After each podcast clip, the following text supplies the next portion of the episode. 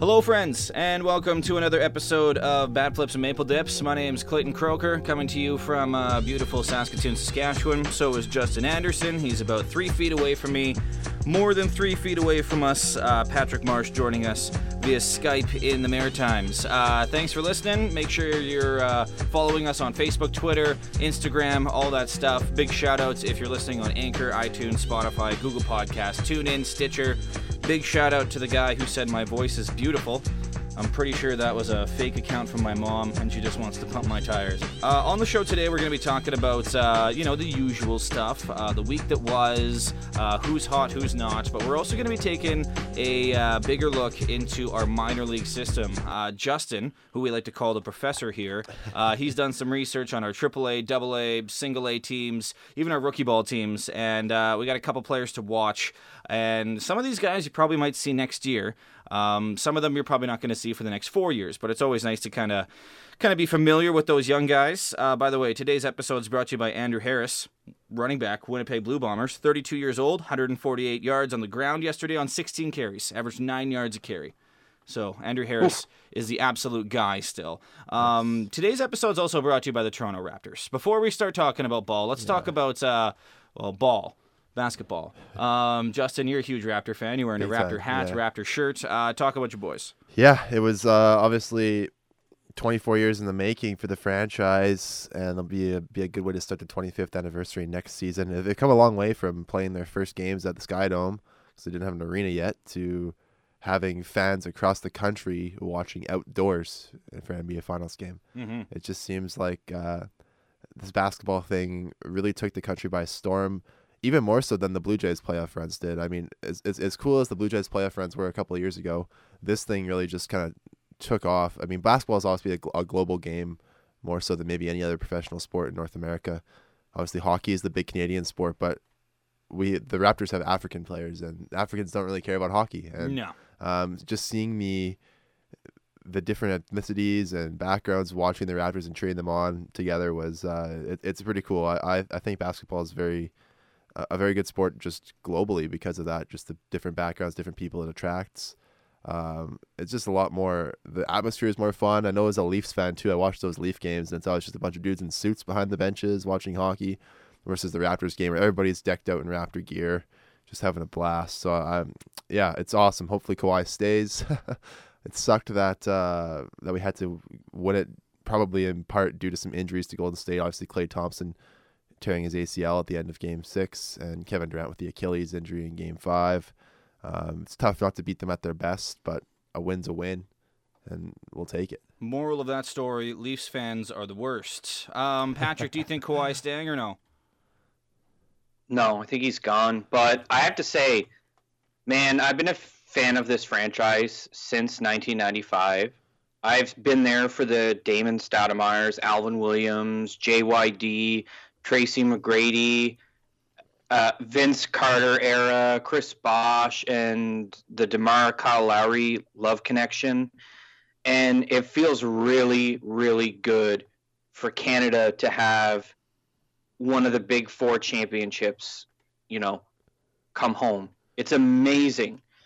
If you want to know an interesting fact about how many Canadians watched this, the low end estimation is that 44% of the country watched the final game, watched the Raptors clinch and win the championship. That is crazy. The Raptors have the largest fan base in the NBA. The North is a basketball haven.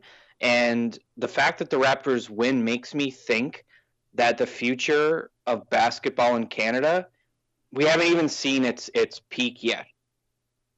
I'm talking like other cities are going to get teams now in the long term because the Raptors have proven that you can build a competitive basketball team in Canada and it will not only compete but it will thrive. It's you, amazing. You talked. About What do you the, guys? Think? You talked about the good moments for Raptor history. Like when I think of Junkyard Dog, I think of nothing but good times. I think yeah. of his awesome Sprite commercials that he the, had. Uh, you skipped the Primo Pasta era. Andrea Bargnani loves Primo Pasta. Also the Hedo Turkoglu era. Oh, Remember oh, the man. Hedo Turkoglu era? Oh, I'm so sick, guys. hey, hey, Hedo, what was the secret tonight? Ball. Yeah, Ball. No, remember when he he said he had the flu and he couldn't play, Yeah. so he sat in the bench, and then later that night he was at the club just wasted Yeah. and just dancing with people. That See, was- like those are the those tough were times dark I'll remember. times. The Rafael Araujo days, where we thought Araujo was going to be the savior of Oh, the man. franchise, and he ended up being like the worst player in franchise history. Um, I'll always remember those low mom- moments when we got Jalen Rose. And we thought Jalen Rose was going to be this big turnaround for our franchise, and it's like, yeah, Jalen Rose is good, but like we thought Jalen Rose was going to turn us around, and it's like, why do we think these old guys?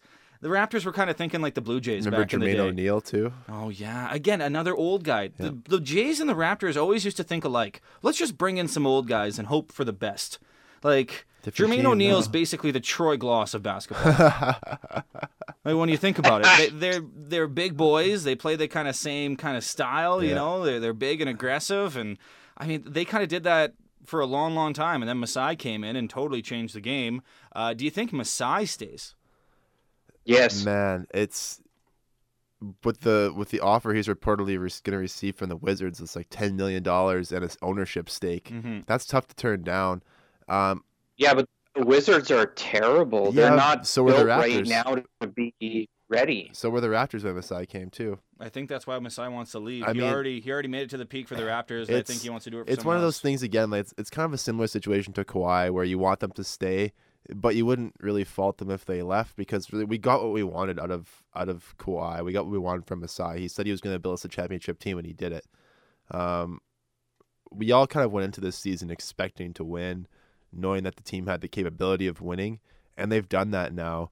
It'll be it'll be a shame if if if we lose lots of the core of the team. Um, but at the same time, the Raptors are NBA champions, and I mean, it doesn't really matter at this point what happens now. They have that title. It'd be great to see them keep winning, but um, from a fan's point of view, they've at least achieved like the, the pinnacle of the sport. So if Kawhi leaves and Masai leaves, do you think the Raptors are still competitive next year? It depends who they bring in to fill that shoe. Obviously, they still they'll still have Kyle and they'll still have Pascal.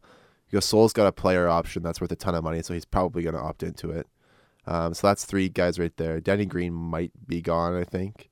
I'm not sure what Ibaka's contract is like. They'll have VanVleet again, so they're still going to have like a decent core of this championship team, and hopefully the younger guys like Chris Boucher from Montreal will, will get, work his way up into the rotation a little bit more next year as kind of like a backup four man or center.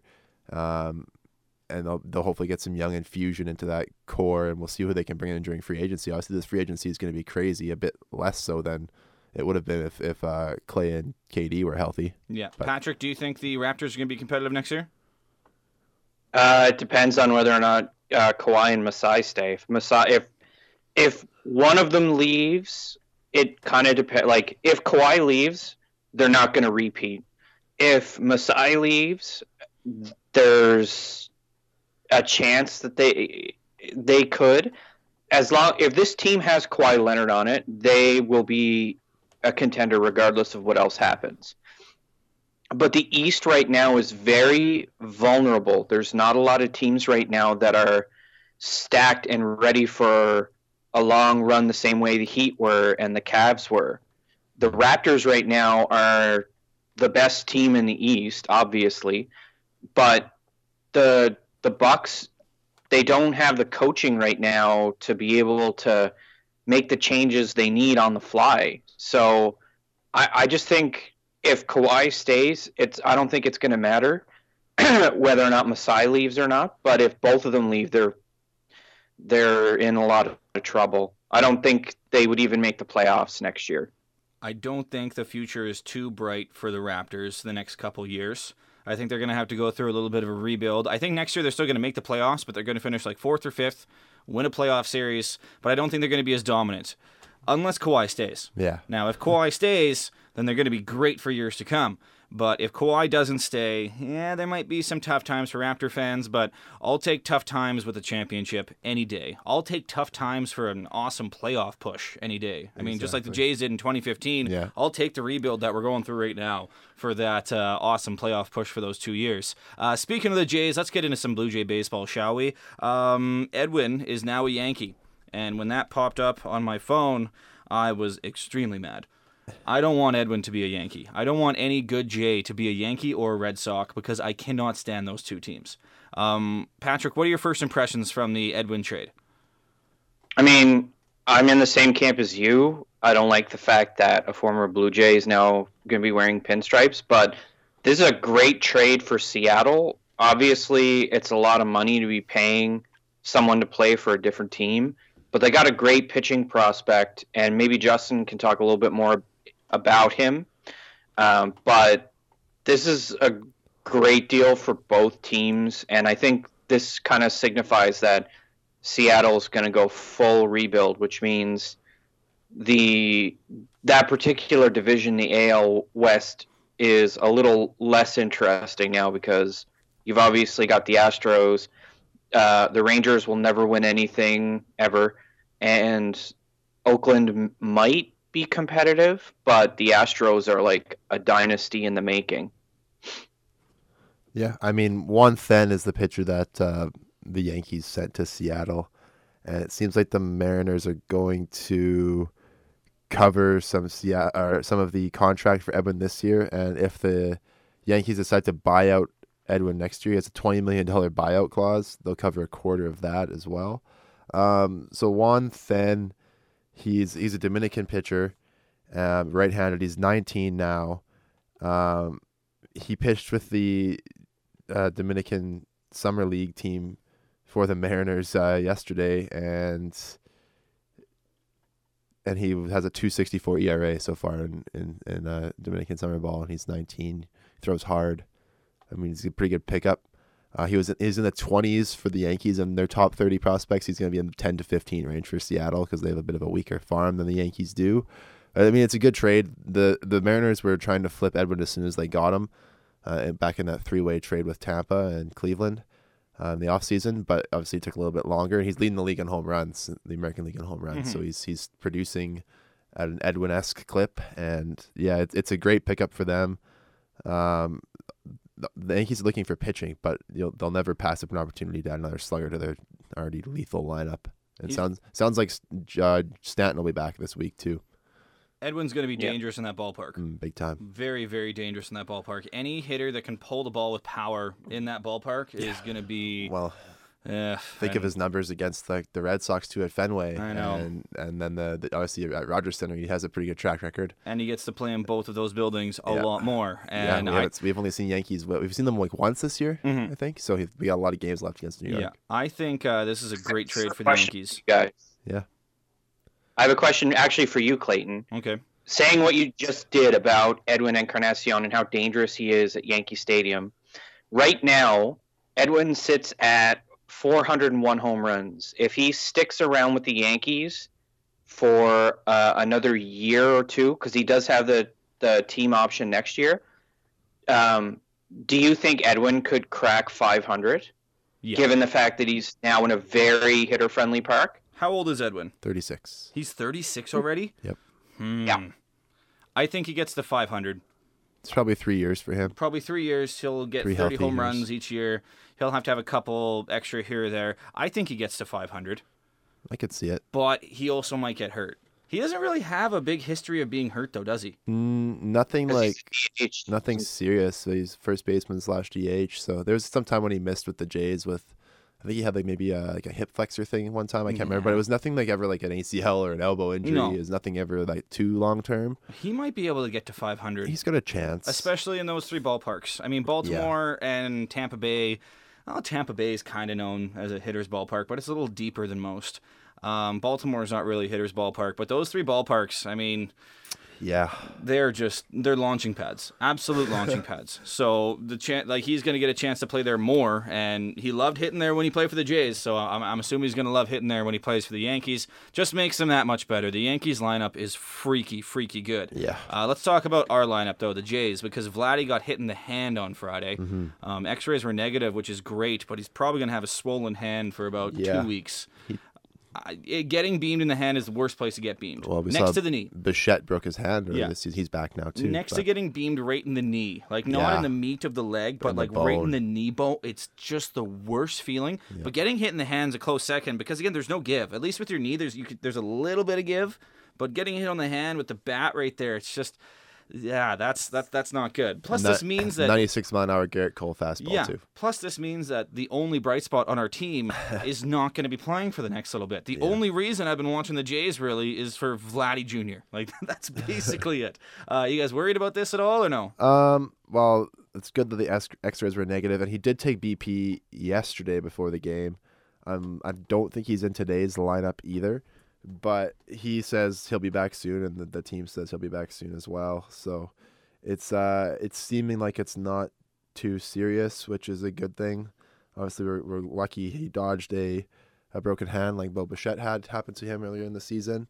Um, so I mean, I, I'm it, uh, worried, but not as worried as I would be if if there was some more concerning news. It's a surrounding it. it's a freak injury. Happens Yeah. everybody. Uh, Patrick, question for you: Are you going to watch the next few Jays games knowing that Vladdy isn't in the lineup?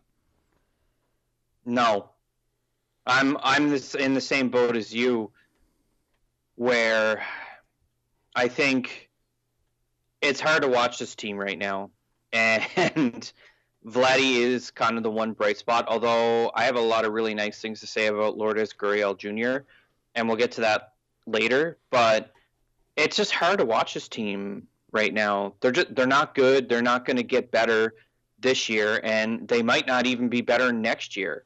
And the thing is, I don't know how hot the seat is going to get for management, but man, this team, they're really struggling. the management seat could not be cooler. Nobody is expecting anything out of this team. That's the thing. Everyone knew this team was going to Yeah. be bad. So when There they're is- bad, it's like, yeah, There is well, no hot seat. if this was three years ago and the Jays were playing like this, Yeah. goodbye. See you later. Charlie You're already Montoyo's chair is an ice bath right now. Yeah. No, I'm talking about for management. I'm Oh, talking about no. like no one cares. No one's expecting them to win. Like if, if we had um, the Yankees lineup and, and we were performing like this, then we would be in trouble. I think next year, if we played like this, then yes, there would be some questions because it's like, okay, it's year two. You had some time to figure it out. We should be better than this. I'm not saying a playoff baseball team, Yeah, but but I, like, we should be better than this. Right now, it's yeah, but it still sucks. Like It it's does still suck. It's not fun, but I mean, at the same time, what do we expect? injuries have played a little bit of a factor. Do we expect the team that has let Edwin Jackson start games to to win? Exactly.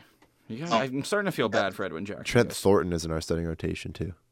Starting to feel bad for him too. You know, like just I'm starting to feel bad for those Just guys. like They're just all a- in their case. It's a no-win situation for those guys. yeah, uh, we were talking a bit about injuries. Ken Giles is hurt, Yeah. um, elbow inflammation. But again, we're not in too many safe situation games, so it doesn't really matter. if anyone was to get hurt, I'm glad it's Ken Giles. As weird as that is to say. Um, some other guy, kind of news to talk about. I want to talk about this intentional balk. I Yeah. didn't see it, but uh, Dodgers reliever Kenley Jansen, uh, he intentionally balked against the Cubs because he thought that they were stealing signs from second. Yeah. So basically, he intentionally balked to make sure that that runner from second went to third. Yeah. Uh, Patrick, you saw it. You were the first kind of person to tell us about it. What, like, just kind of talk us through how it went. I don't I don't know how to explain it aside from the fact that it was intentional like it was very obvious what was going on if you were paying attention to, to Kenley uh, on the mound and I I honestly like I had to talk to Justin about it cuz like I didn't really under fully like understand it because I don't understand why you would allow a runner to advance like that. And then I kind of read a little bit about why, and it kind of made a little bit more sense. Like, how can a player on second base steal signs? I don't really understand that part of it. Sure. Well, it's it's actually very easy. Uh, there's two ways that they can do it. Um, one is they have a direct view to the to the plate, right? He can see what fingers the catcher is throwing down, um, and maybe that player has a good idea of what he's going to throw. And the second thing is, is especially for a right-handed pitcher with a guy leading off towards third base, is that he, that runner can see directly into his glove and see the grip on the baseball. So as Kenley is coming set on the rubber and fixing his grip, if Heyward sees that he's in a, like a four seam fastball grip or a cutter grip, because Kenley has a great cutter, um, he could throw down a sign on his excuse me on his leg and let the batter know what's coming. We did this a lot when I played for Oh, yeah, the uh, the Diamondbacks in midget AAA because back in the day before there was a Sas- Saskatchewan uh, midget AAA league, Mm-hmm. uh, it was just Saskatoon. So there was three teams in Saskatoon and Munster, and that was it. So all four teams knew each other really, really well, and we knew that they were stealing signs. Like you knew each other so well. You'd play each other like twenty times a year, and you knew a player was stealing signs when they would always steal bases, but they were not taking a big lead on second base. It's like this guy is known for stealing bases, and yet he's not taking a big lead. He always steals third base. Oh, I wonder what he's up to. Because he's hanging around second for a better view of the catcher. and again, in Major League Baseball, it's really hard to steal signs from the catcher because their signs are crazy complicated. But in midget AAA baseball in Canada, one fastball, two changeup, three curveball. You're not getting two more complicated than that. Yeah. So then they'd have a system. Like so if someone puts a changeup down, they would put their arm on their left leg or they would put their arm on their right leg. They would have their own signals to the batter. So the Yeah. batter would be looking at the second or the guy on second base and be like, "Okay, I know what's coming now cuz he stole the sign." Now, I didn't know about the grip one. Yeah. I didn't know the guys did that, but that's a good point. I never thought to do that during my Especially in big leagues. I mean, if, the, if you have a right-handed pitcher, right, his, his glove is pointed directly at second base. Mm-hmm. Yeah. In most cases. and you can see the grip on there. I never thought to do that. glove. Damn it. Yeah. If I could only go back. Life hacks with Yeah. Justin Anderson. But we used to do this intentional balk because we knew guys would steal signs, and we'd just be like, "Go to third. yeah. and they'd be pissed, and they'd be like, "No, we don't want to." You have like, to. well, why don't you want to? the rule. Exactly. Exa- why don't you want an extra base? But like, were you kind of flabbergasted at first seeing them? Like, like for someone who wouldn't know Patrick, like, or were you kind of like, what the hell is going on here?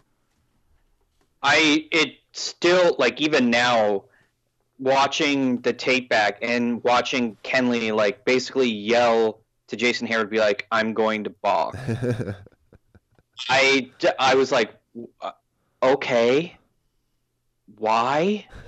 but obviously it makes sense now that we've explained it. I have a question though like Clayton from your perspective as a catcher and the complexity of signs does it would it bother you in that type of scenario like the pitcher is kind of making that executive decision or is it one of those unspoken things where it's like yeah we have to do that I love it because I love calling out other teams on their shit. Because in baseball, teams always have like three or four little dirty things that they do that other teams hate. Yeah. Whether it be sliding aggressive into second base or bat flipping their home runs or stealing signs. Every team does like one or two little things that get under your skin. And when you're playing that team and you can call them out on it, it feels great because then every other team knows it. Because this is on national television, it's going to be on the highlights, hmm. and now everyone's going to know that the Chicago Cubs steal signs.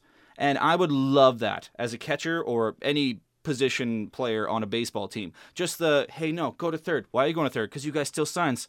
And it's like, oh man. And now their reputation's kind of tarnished because everyone knows that they steal signs. Yeah. It's like, yeah, fuck you guys. You want you guys steal signs? We're gonna come back right at you. We're gonna intentionally balk. Get the hell out of here. I love that. I absolutely would have no problem with it. great. I think it's such a cool move. And then like like the one thing is too, we were talking about could you not take the base? Like, can you decline it? You can't. And you can't. It's the rules. It'd be like, oh, I'm intentionally There's- walked. No, I don't accept. There's a different scenario. Um, if if the pitch is delivered on a balk and the batter hits a home run, you can take the result of the play, because obviously the batter doesn't get a base on Mhm. a balk, right? Yeah. But you can, depending on what happens. But in a balk situation like that, where it's a dead ball balk, where time's immediately called, the runners have to advance. Mm-hmm. But yeah, that's such a weird thing, an intentional balk. Like Yeah. when if you're not a baseball fan like we are, Mm-hmm. where you kind of know the ins and outs of the game, it'd be like this is the stupidest strategy I've ever seen in my entire life. Were there two outs at the time or one? Two. There's Okay. Two outs up by two. So with one out, it would be kind of sketchy with Yeah. the sac fly. But with two outs, I'm all for it. Oh, but yeah. yeah. it's still a little, still a little. That run means here. nothing, right? Yeah. So, Uh, one other thing too, there were two cycles this week. yeah. Ohtani had one. Uh, Jake Bauers had one. Um, Patrick, do you like this new era where it, it's a hitter's game? Like for a while, it was a pitcher's game. After the steroid era, pitchers were pretty much taken over, and now it kind of seems like it's back to a hitter's game. Patrick, are you kind of a fan of that, or? I I love it because it, it I, I like the fact that it's more important to be a good hitter now than it is to be a good pitcher. Like remember the '90s? Like remember the Atlanta Braves rotation, and then like even though we don't like to give them credit, the Yankees rotation with guys like Mike Mussina and Andy Pettitte, etc. Like those were the days of, and Randy Johnson too. Those are the days of like amazing pitchers, the likes of which we haven't really seen quality wise since like the 60s and 70s. It was really strange, and now it's like where it's like a post juice era and players are still managing to crank out you know crazy numbers as far as hits charlie Blackmon has had three straight four hit games. That's insane. Yeah. uh, Yordan Alvarez the rookie his first five games he has four home runs. It's like it's blowing my mind that now we're living in a time where it's like it's a hitter's game more w- way more so i think than a pitcher's game. Well, I don't know if you guys are aware, but the minor leagues are using the big league ball now, and home run numbers have skyrocketed in the minors as well. Like AAA is on is on pace to shatter last season's home run totals by the end of July. Hmm. which is which is crazy Yeah. Uh, two like two months prior to the actual season ending, they're on pace to shatter last season's home run numbers. Justin, how much more different is the minor league, the old minor league ball than the the major league ball? Is it comparable to the Nippon League ball, where it's Mm. significantly smaller no, than the it's, MLB it's not ball? that it's not that it's any smaller. It's it's the what's what's in the ball. Um, Okay. Whatever is in the Major League Baseball now is making it travel further, faster. Um, and it, it's it's causing blisters, obviously, um, 'cause that's what pitchers are struggling with that now. Whatever the whatever baseball has done to the to the inside to the fillings of the of the major league ball and now the minor league ball, it's it's caused significantly more power for some reason. I'm not really sure about the physics of a baseball and what goes into it. I've watched how it's made baseballs before, but that's that's a long time ago. It's not the same anymore. So I'm not really too sure. I just know that it's different and it's it's not the players who are juiced anymore. It's the balls now. Mm-hmm. So it's it's uh, it's a home run game, and obviously chicks dig the long ball, and fans love the long ball. It's uh, 12-4 or 12-10 games are more exciting than a one nothing pitchers duel for for most people, not for me personally, but um, whatever it takes to get butts and seats, they're doing it. See, I love the pitchers duel, and Yeah. I'm sad we left out the 2003 Oakland A's rotation. By the way, yeah. with Zito, Hudson, Mulder, and Harden. I remember watching those Oakland A's games for two years because they had the same rotation for two years, right? And Zito's curveball and Mulder's fastball and Rich Harden just chucking gas. How good was Barry Zito? Oh, Barry Zito for five years there, he was unhittable. Yeah. unhittable. Then he went to San Did Francisco. he have two Cy Youngs? I think one? he had. ah, I know he had one for, One for sure. sure. I don't think he had two. But then when he went to San Francisco, he got the yips and he just kind of Yeah, yeah. forgot how to pitch. But I love I love a team with a good pitching rotation. Just like you know what, we got these four guys. Good luck hitting us. Mm-hmm. So like I love it like that. Teams like the Yankees go the other way around, where they're like, you know what, we got eight guys that can go yard. Good luck pitching against Yeah. us. You know, I like when those two teams face off against each other. I kind of like I, I like a nice 12-10 game as well, but I also like kind of close baseball. That's when the strategy comes out in baseball is those close games, Yeah. the small ball, the stealing stuff. That's what I kind of love about baseball. But I mean, who doesn't love a good Pinch running? Alen Hanson for Vladimir Guerrero Jr. Close, close games. Yeah, You just bring out exactly, the you know? best decisions. Yeah. Um, on the injury front, when it comes to the Jays, unless you guys want to talk about any other news things that No, happened, let's let's get it, let's get it going here. uh, when it comes to injuries, uh, Clay Buchholz and Ryan Borucki, um, still not really with the team. Are they expected to be back in anytime soon? Or Borucki's throwing live BP. Well, supposed to throw it yesterday. Whether he did or not, I'm not sure. Uh, but if he gets through that without issue, he'll progress to simulated games and bullpen sessions. it's looking like mid to late July for Borucki, maybe after the All Star break. great, Um, Yeah. awesome. David Phelps should be back very soon. He's throwing back to back days in rehab. Um, so he'll that'll give our bullpen a huge boost. He threw a bullpen session with the team yesterday in Houston, so he could be activated. He might be activated today for all we know. Um, Pompey is continuing his baseball activity, um, and he should be potentially in rehab games next week in extended spring training slash maybe high A ball. Devon Travis isn't doing anything. He's really working on strengthening his lower body. And uh, Jacob Waguespack, who we saw for a couple of days with the big club, is throwing uh, live batting practice right now. So he should pitch today in Buffalo if all goes well and could be activated. He throws hard. So, Patrick, out of all those guys, who do you want back the most? Obviously, Ryan Borucki. uh, Clay Buchholz is old and busted. Um, he's not going to be with the team in the long run anyway. Uh, I'll be happy for David Phelps because coming back from TJ surgery is a big mm-hmm. deal for a person, like for a player individually.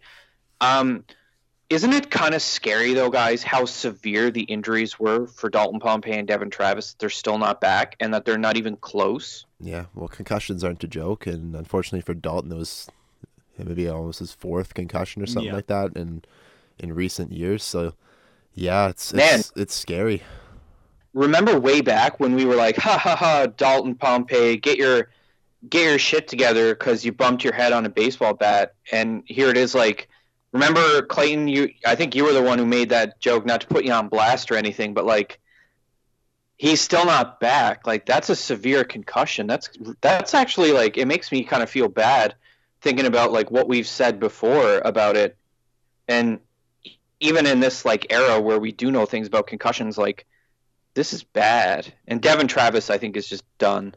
I've had four concussions in the past, so I'm allowed to joke.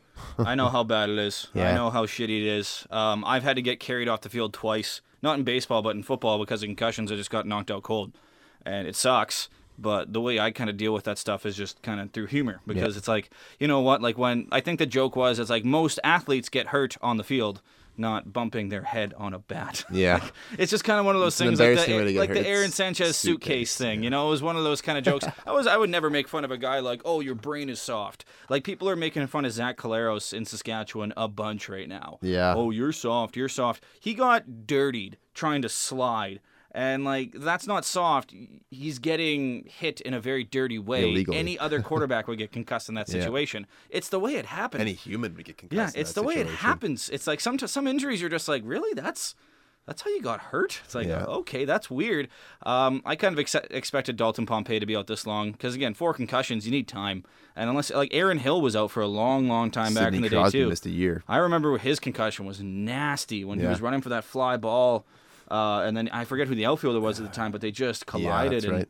he was never the same well, after that. And just remember, yeah, Sidney Crosby, he missed the whole year. He couldn't look at a like a TV screen for six months. He was yeah. like sitting in the dark because mm-hmm. he just like couldn't look at bright lights. Like that's a that's a shitty existence. Just not be able to really do anything. Mm-hmm. Um, so I mean, it, it's it's it's good that Dalton is progressing and he should be in some rehab games soon. Hopefully, he kind of picks up where he left off in spring training. He was playing very well. He was probably going to make the team as mm-hmm. maybe the fourth outfielder. Um, and obviously, he has no options left. So either we activate him or we designate him for assignment and he goes somewhere else, probably. Yeah, he's probably gone. Yeah. Probably gone. I remember one time I thought I was past a concussion and I was recovering for like two weeks. Again, two weeks, no TV, no reading, no nothing like that. Just yeah. kind of hanging out inside, not a lot of loud music, just kind of just kind of recovering. Went back to school, um, and then I don't know why I did this, but like I was just like, you know how when you're a kid and you try on someone else's glasses oh, just God. to see what's going on. So I did that, and I thought guess it was like two weeks after I thought I was all good and fine. Put on someone else's glasses, all of a sudden the concussion symptoms came back. So my eyes started going all crossy and hurty and stuff like that, and then in like another two days of just feeling like shit. Yeah. So yeah, concussions suck. Like they're they're no not fun. I've had four. Uh, two really bad ones, two kind of just kind of minor minor ones. But man, when they're bad, they are bad. When they're not bad, they're still bad. If that makes any sense. Yeah. But they're a little easier to get through. You know something doesn't feel right. Yeah. Yeah. And you can kind of manage it a little bit. But when they're bad, there's no managing it. You just gotta wait, and it's that that's the mm. toughest thing for athletes. They don't want to wait. They want to go back in the game. Look at Kevin Durant. You don't want to yeah. wait to get your Achilles healed up. You just want to play the game, and it, it costs you sometimes. Um, let's talk about the week that was. Uh, the Jays went two and three since the last time we talked. We won a series. Yay! Yeah, against Baltimore. Against Baltimore. Yay! Uh, and then we lost our first two games against Houston. Even though Baltimore sucks, and even though we suck, are, are you still kind of pumped whenever we win a series? Do you still see some positives? Yeah, there? it's anytime we can beat the trash birds the lesser trash birds, I guess, because we're kind of trash too. Yeah, we're trash. um, it's always good to be Baltimore. It's a division team. We expect to beat them because they are trash. Mhm. Um, and we we saw Cavan Biggio hit two home runs in a game. In that game, also, I think Gurriel had three hits, Vladdy had three hits. So we saw some young power. Rowdy had a grand slam. Rowdy had a grand slam. That's right. So that was a, that was a good game for the for the boys. Uh, they had two really good offensive games against Baltimore, and then they went to Houston, and it all kind of went to the dogs. Yeah. What was your positive uh, from that series against Baltimore, Patrick? Uh, the players that took at bats got more hits. That's You like didn't watch a game, did you? I know I, I I didn't. I I was really busy this week and I had a hard time keeping up with with that. I've got stuff going on and I just yeah, I didn't get a chance to watch, but I There's not a lot am definitely going to watch complain, today's game. Uh, I'm very excited for the Houston Astros to uh, beat the piss out of the, the Jays, who haven't announced their lineup yet, which is weird. It's still Like, we don't have a two line- hours to game time. Well, they're like- probably testing out Vladdy's um, hand and also making a decision if they're going to activate Phelps or not. No way Vladdy plays today. He might. I No, don't want him to. Sit him out. Just just let him sit out. He and can just let him DH. hang out. Like ugh. MDH. Um, talking about the week that was, who's hot, who's not. Um, Let's who- just do who's hot this week. not who's not. Just who's hot. Let's be, let's be, let's keep it positive. Okay, fine. Let's look on the bright side. We're getting too negative. We're just gonna. Yeah, let's blow have our let's have a, brains let's out. have a good day. We'll Well, talk about we we've got the lineup. We got the lineup, guys. It just got uh, listed just on got Twitter. dropped. Guess who's batting second in the DH spot? Vladdy? Vladimir Guerrero Jr. Yeah, Tough to swing That's with your hands bananas. swollen like that. I don't know if if it's that bad. He took BP yesterday. Looked fine by all accounts. They let him sit an extra day. Obviously, the swelling is is gone. He knows his body, but yeah, like getting Yeah. beamed in the hand sucks. And Yeah. that happened on Friday. Yeah, Oh man, a day. uh, Good for him. depends how it hit too. If it if it hit a finger or Yeah. like the meat of the hand. the He's palm. hitting 308 over his past 30 days. Yep. Um, after that rough start, people were like, "Oh man, he needs more Send him time." down. He doesn't need more time. He's the guy. Uh, he's hitting 308. He's the guy. Uh, Lourdes Gurriel Jr. You said you want to go off on him, Patrick. Uh, this is your time. man. Remember way back when when we were talking about how oh he needs to like get sent down and like his his bat was never really the problem. He just looked like ass when he was fielding. But like this is like a tale of two seasons for him. Let's start with like at the plate. Yeah, in the last week he struck out a lot, but he hit 333, uh, OBP 385. That's pretty good. Uh, but he had two jacks and and six RBIs in the last week. Like, I just wish that he had figured it out on the the field as far as like his fielding abilities sooner, just so that way we could actually see what he could do in a full season. He's got six home runs, 19 RBIs this year, only two stolen bases, but this team doesn't steal bases. Who are we kidding? Um, if you were to sort of extrapolate uh, everything that he's done so far in the 98 games that he's played as a Jay, uh, he would have uh, his 162 game average is 28 home runs and 89 RBIs. That's pretty damn good. That's not bad a for a 277 hitter. like that's this is what you want from from a guy like that. Like Yeah. this is this is all positive stuff and I think this is this is proof that we shouldn't give up on him and we shouldn't trade him and we should keep him. And now that he's kind of gotten gotten it figured out as far as like the outfield goes, like he hasn't made an error in the outfield yet. He had two outfield assists in the other in the game the other day as well. Yeah, like obviously whatever it is, like he I guess maybe he just needed to figure out like where he needed to hit. Yeah. Or or sorry, where he needed to play positionally because he's obviously got the talent. No, I don't think anyone could ever doubt that he is a talented like baseball player w- regardless of where he plays. But like this is all good stuff. The fact that we're seeing him consistently hit above 270 and also be able to contribute uh, defensively. Yeah, you Good you, for him. you mentioned that our team doesn't steal bases, Patrick. I'd like to point out that we had three this week, and Luke Maile stole one, and Rowdy stole one of them as well. So that's a Wow. base, the base, couple of base stealing threats right there. A couple of Mm. speedsters on the base paths. I love it. That's no, I, I I'm very happy that I'm wrong about that, especially this week. I just wanted to point out who the who the base stealers were, and Teoscar Hernandez had the other. He's he's pretty fast if he wants to be. Um, our catchers had a had a nice week, and 21 at bats. They uh, combined for eight hits, so uh, good for them. Obviously, uh, Danny Jansen needed a a bit of a good week, and he, he went five for 15. So hopefully he can keep that up. He did go 0 for 4, I think, yesterday with four Ks, but uh, the golden sombrero Yikes. like something something you don't like to see. But um, no, I, I, I thought everyone for the most part we had we had some decent hitting performances this week. Uh, Galvis was back hitting well. Sogard had a good week as well. Um, yeah. What about pitchers? Anyone have any uh, pitchers they were impressed by this week? Well, the one thing we're forgetting about Gurriel Jr. is his haircut is stupid. Um, Wow. guy needs a haircut. It's like it's, It's on like stupid. Josh Donaldson levels of stupidity. I like Lourdes Gurriel Jr. I'm still not sold on him, keeping him long term. I'm, I'm, you know, because he needs to keep it up for a while. Baseball players can get streaky. I mean, look at Freddie Galvis. The beginning of the season, it's like, oh man, this is the guy, and then he starts to kind of get down a bit, and it's like, oh yeah, he's Freddie Galvis. Uh, Gurriel Jr. is playing great. Um, I have called him out before. I didn't think he was that fantastic, but he's playing really, really good. But his hair is stupid. He's got the stupidest haircut. It's way worse than Josh Donaldson's. His haircut is freaking ridiculous. It's so dumb. It's like three colors and it's so long on the top. And so I just I don't know. I I can't Pina power. I can't like a guy with a haircut like that. I can't like a guy who thinks that looking in the mirror thinks that looks good. I, I just don't know. I just I can't. Guys with weird haircuts bother me. I don't know why. Is it the fact that you are losing your hair? No, that's fine. I don't mind that at all. Like, I, I, I don't care. But it's just like, you know what? Like normal haircuts, even like a little kind of weird haircuts is totally fine. But like when you're just being, have a weird haircut for the sake of having a weird haircut, grow up. Absolutely grow up. I don't know. He's having fun. Yeah, but, This team needs all the fun it can get. yeah, but we're not Uh, having fun. four pitchers this week that played well: Daniel Hudson, Derek Law, Jordan Romano. Shout out to that Canadian boy, and Marcus Stroman had a great start. Um, I want to give shout outs to, to Romano. He was throwing gas in his de- in his big league debut against the Orioles.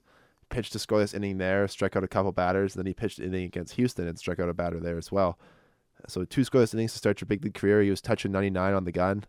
He's capable of hitting triple digits in the bullpen. Mhm. Um, he was kind of developed by us as a starter. We we did lose him in the Rule Five draft to the Rangers, uh, but they sent him back our way, and now he's in our bullpen, which is a place we desperately need help.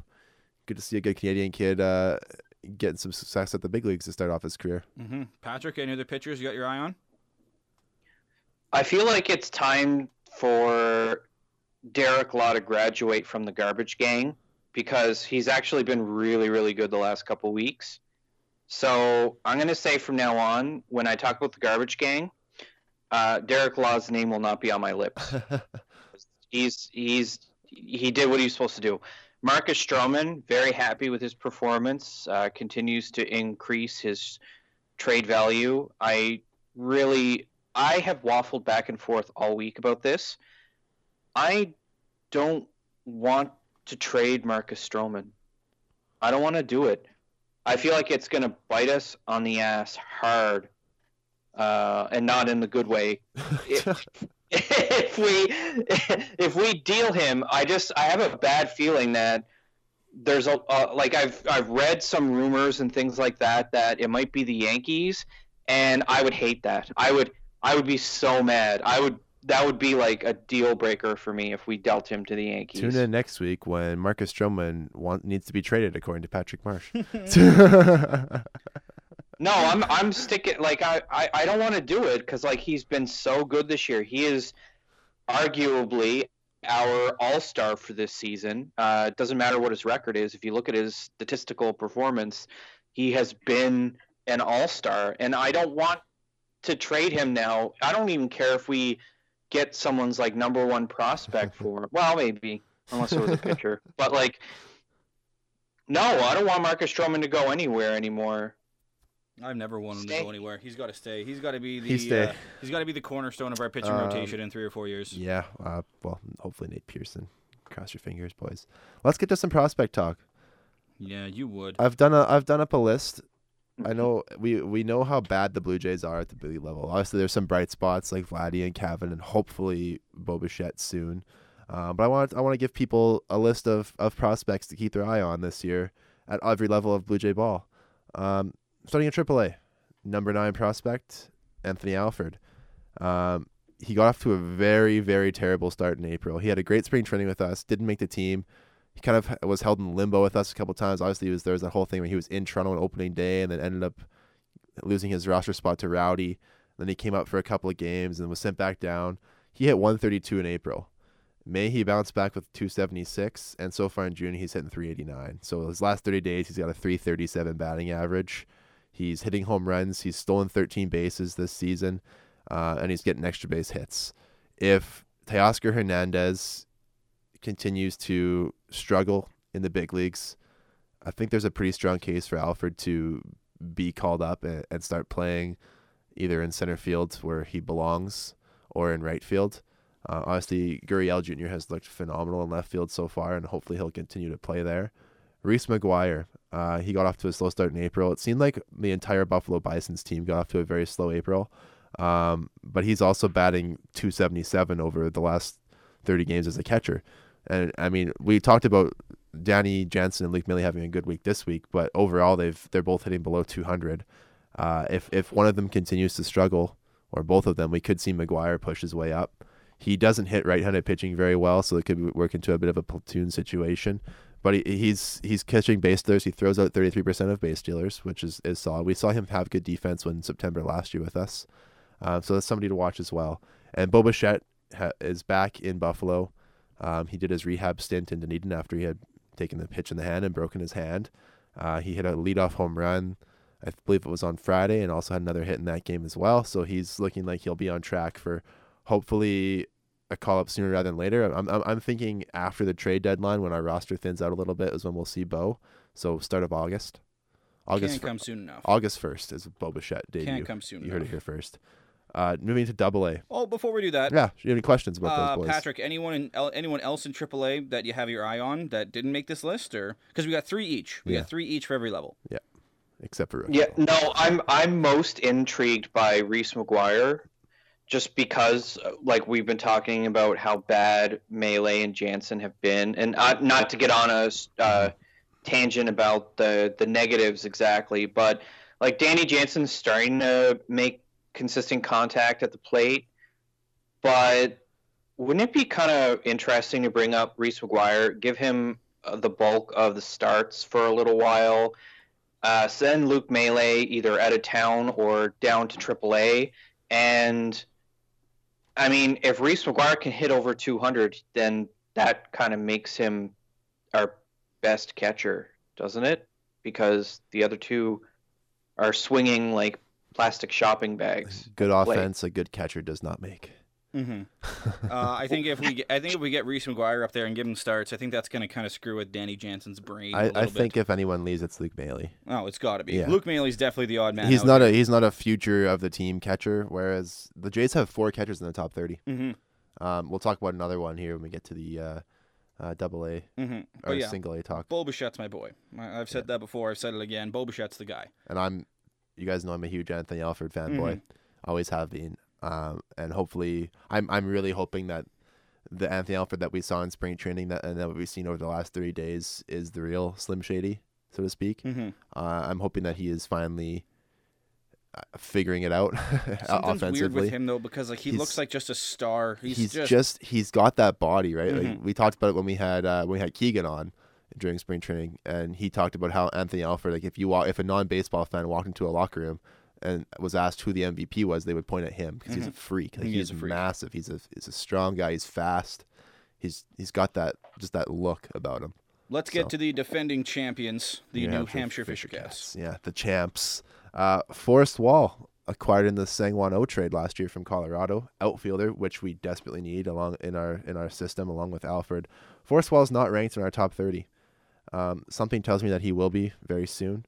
He's leading the Fisher Cats with an 837 o- O- OPS this year. Uh, he's got four home runs only, which obviously we isn't huge, but he's hitting for average.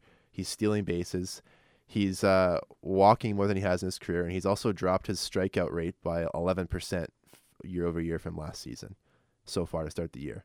That's a big sign that a guy is feeling more comfortable at the plate, and he could be pushing for a promotion to AAA very soon if he keeps this up.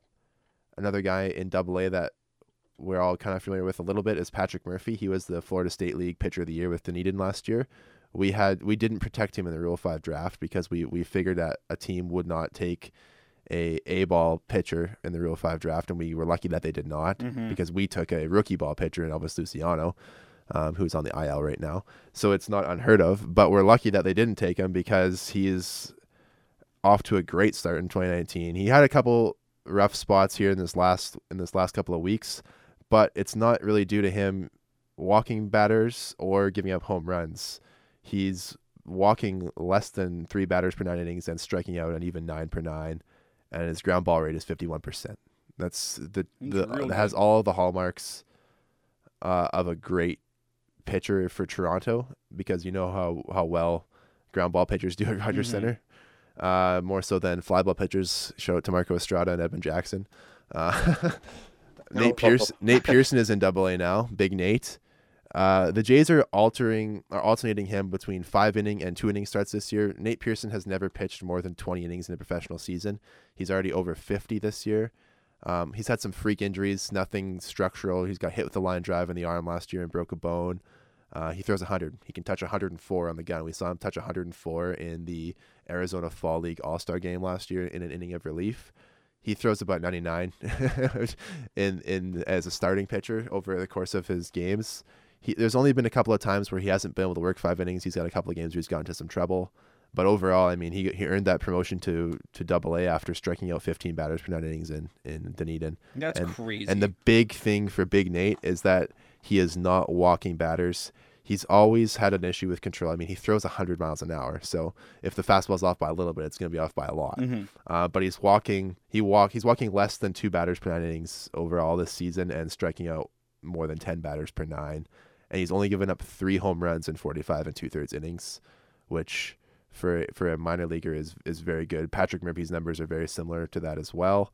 So we we've talked a lot about how we lack pitching in our in our upper minor league system, but there are guys that we've recently drafted in Alek Manoah and Kendall Williams, along with Adam Kloffenstein, who we'll talk about in a minute, who and Nate Pearson and Patrick Murphy, who are coming up. They're on their way. They're probably two years away from from Murphy and and Pearson. Patrick Murphy is definitely more along than Pearson because he has pitched more innings in the past. Uh, the Jays are probably hoping that they'll keep Pearson to about 120 innings at most this season. Um, I'd say probably closer to 100. And then next year, 150, 160, and then they can turn him loose in 2021, hopefully as a big leaguer. Um, you don't want to, especially with a guy that throws 100 miles an hour, you can't just say, hey, you've thrown 20 innings in your career. and You should probably throw 200 innings this year. You just can't do it. Um, so they'll work him up over the next couple years. And in 2021, he'll be 24 years old, and that's perfectly in line with starting pitcher development, especially for a guy who missed time with injury. If he can debut in the big leagues opening day 2021, we'd be doing pretty well. Patrick, out of those three, obviously probably Nate Pearson. You got your eye on.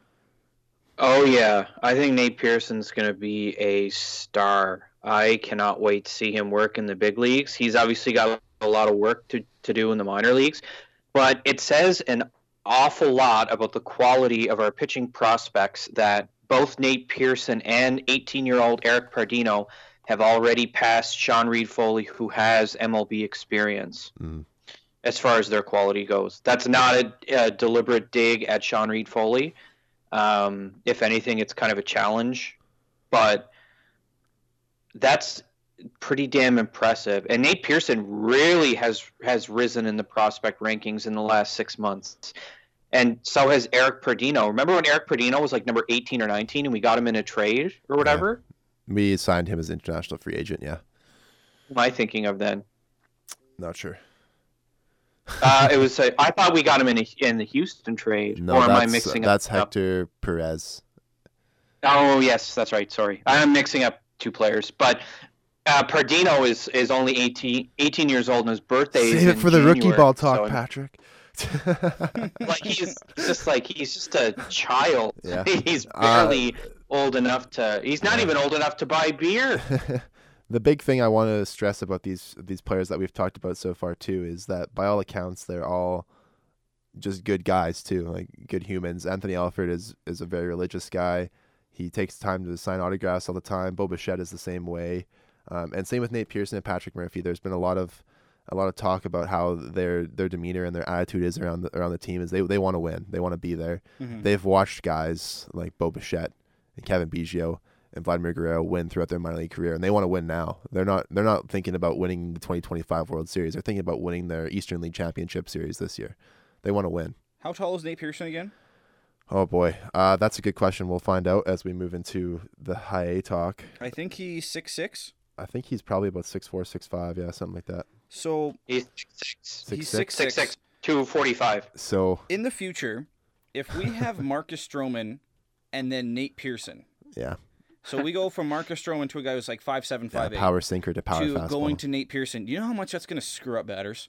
Like batters love consistency Yeah. because the release point of the ball and just the size of the pitcher, just that familiarity. If we go Nate Pearson followed by Stroman or Stroman followed by Pearson, it's gonna be it's gonna be screwing up batters. Think about it this way too. Um, Alek Manoah six six. exactly. So we can just Adam Kloffenstein six four. Yeah. Kendall Williams six six. we need some short guys in there. Eric though. Mix it Pardinho's up. like six feet tall, I think. Mix it up. There's some some beastie boys. The Blue Jays could have potentially four starters. If I think Patrick Murphy's pretty tall too, they could have like four starters who are over like six four, mm-hmm. and that that's intimidating. Yeah. Like, and they'd be they'll all be big boys by then too. Like when you think of Manoah at two sixty, um, and Kloffenstein at two forty five or whatever he's at. Yeah. Let's get to some eight Yeah, let's though. talk to A ball. Yeah. Second catcher in Dunedin, Alejandro Kirk, the five foot nine Mexican catcher. We talked about him a little bit last episode.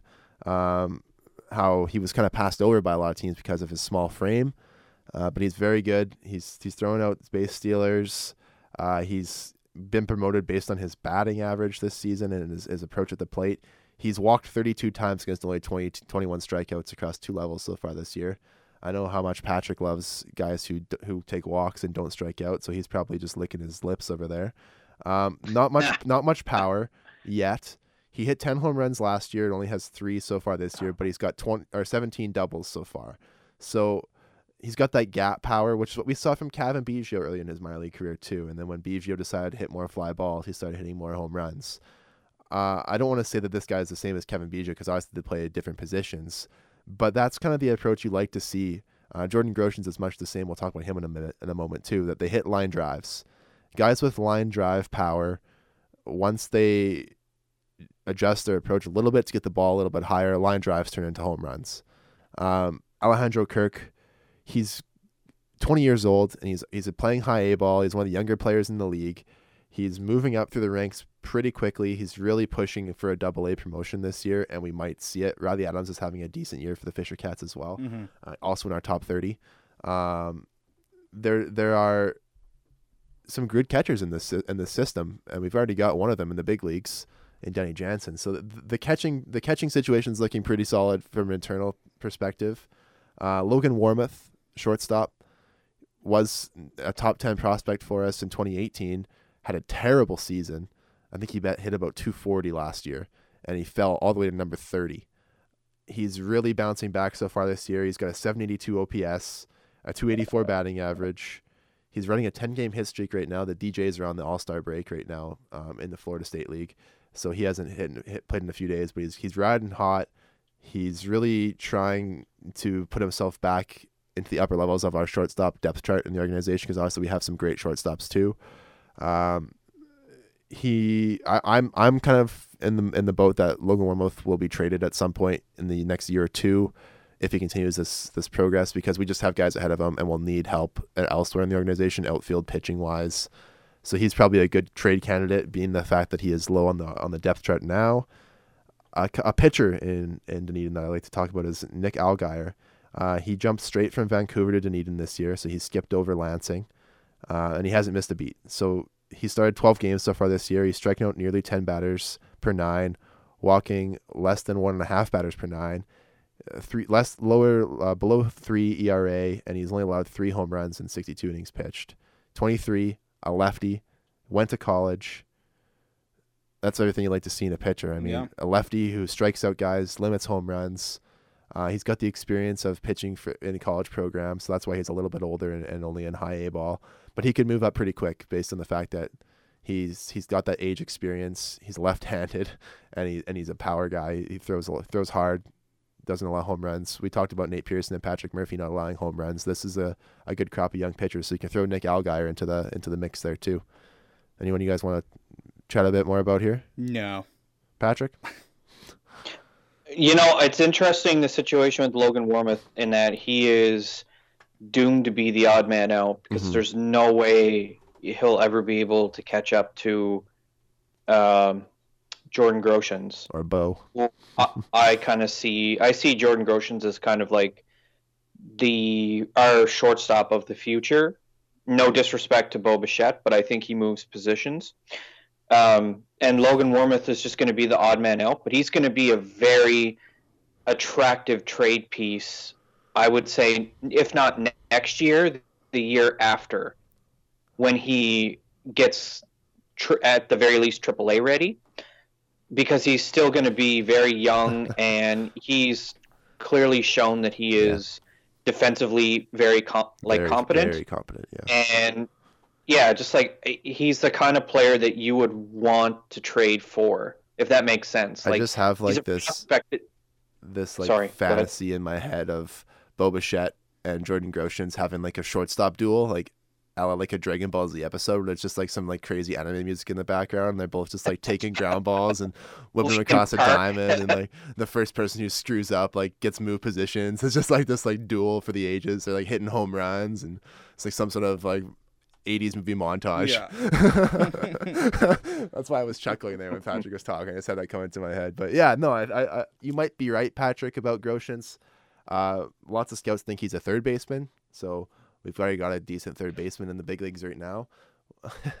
so we'll see. Th- This this team has a a wealth of options on the left side of the infield in terms of young players. So as long as these young players continue to develop, obviously Vladdy and Bo are the two closest to being here.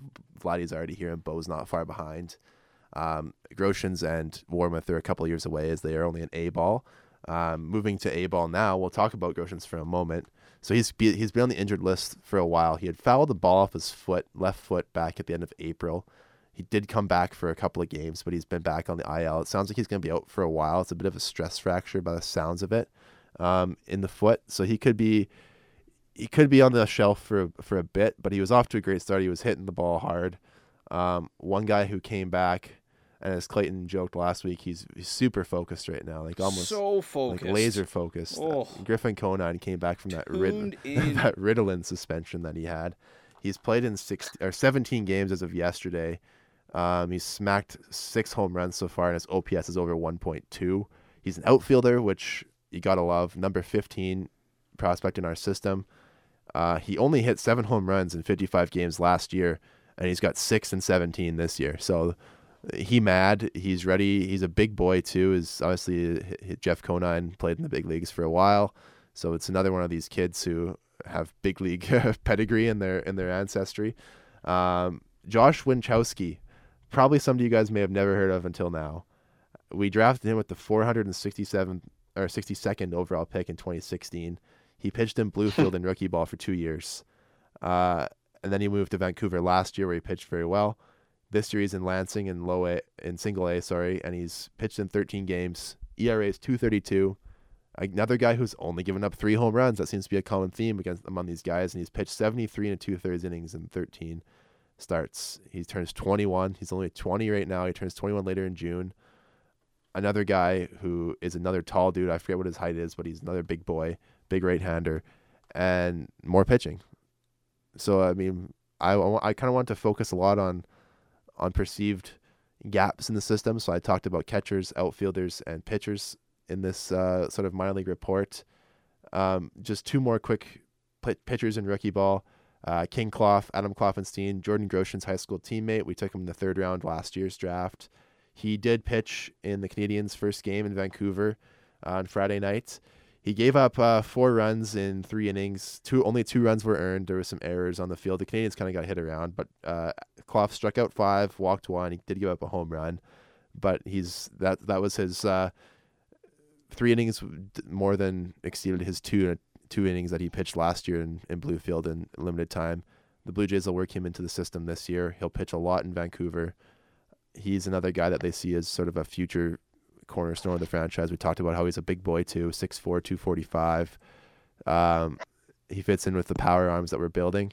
Eric Pardinho pitched in Bluefield last year. He's 18 years old. We signed him as a 16 year old out of Brazil. He was pitching in the World Baseball Classic as a 16 year old. Mhm. He's got big stage experience. Uh, last year, he threw eight, eight- 50 innings where he struck out 64 batters and had an ERA below three. He'll he's been in uh, in spring extended spring training with some elbow soreness. He's pitching again now. Bluefield starts, I believe, on the 18th, which is a couple days, or the 24th, something like that. They start soon, so he'll he'll make his way to Bluefield at some point again.